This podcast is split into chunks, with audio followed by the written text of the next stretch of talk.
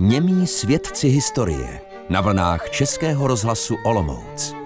Stojíme na tom parkovišti a je to přesně na místě, kde do 15. března 1939 stála velká olomoucká synagoga. Byla postavena v letech 1895 až 97. Byla vysoká 38 metrů, široká 22 a dlouhá 39 metrů a byla stavěna v takovém orientálním maurském stylu podle plánu architekta Jakoba Gartnera. Bohužel toho 15. března byla zapálena olomouckými fašisty, údajně německé i české národnosti a pak tady byly ještě nějakou dobu trosky, ty potom musely být na náklady židovské obce odstraněny. Dochovalo se několik lavic, které jsou dnes umístěny v Loštické synagoze a kousek odtud na zdi vidíme pamětní desku, která reliefem upomíná na tu synagogu a také připomíná tu tragickou událost v roce 1939. Po začátku nacistické okupace.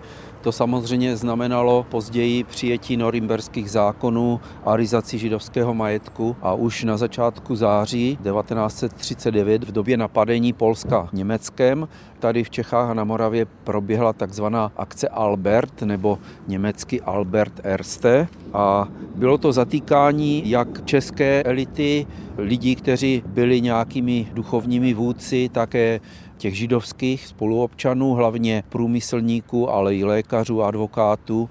Celkem se uvádí, je doloženo, že bylo zatčeno 68 židovských obyvatel.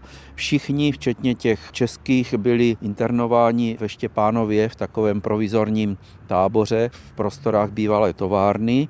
Pak byli asi po týdnu stěhováni do Brna, pak do Dachau a nakonec skončili v Buchenwaldu. Z těch 68 lidí tehdy odvlečených 56 zahynulo.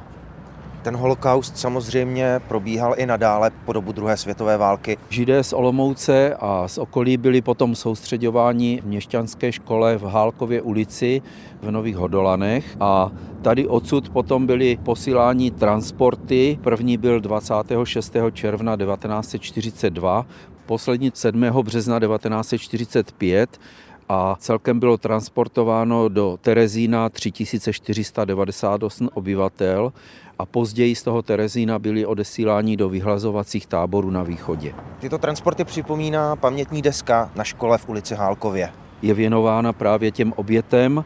Byla odhalena 3. května 1996 za účasti velvyslance Izraele Rafaela Gvíra.